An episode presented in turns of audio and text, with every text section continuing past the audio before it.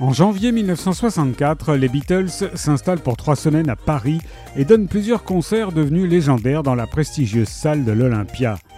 Ils arrivent en groupe pop connu des spécialistes et repartent en mythe qui a conquis le monde. Car au moment même de leur séjour parisien, les Fab Four ont pris la tête des hit parades américains. Sur les deux fronts, Europe et outre-Atlantique, la déferlante Beatlemania est lancée. Elle bouleversera à jamais la culture populaire dans le monde entier, pulvérisera les frontières artistiques et sera à l'origine d'une irrésistible révolution des mœurs. Avec le triomphe des Beatles s'ouvre un autre monde, comme si l'après-guerre prenait fin. Eric Krasker décrit ce moment charnière avec la précision de l'historien et la passion du mélomane. Il suit John, Paul, George et Ringo sur scène, en coulisses, en studio à l'hôtel George V, dans les restaurants et boîtes de nuit de la capitale.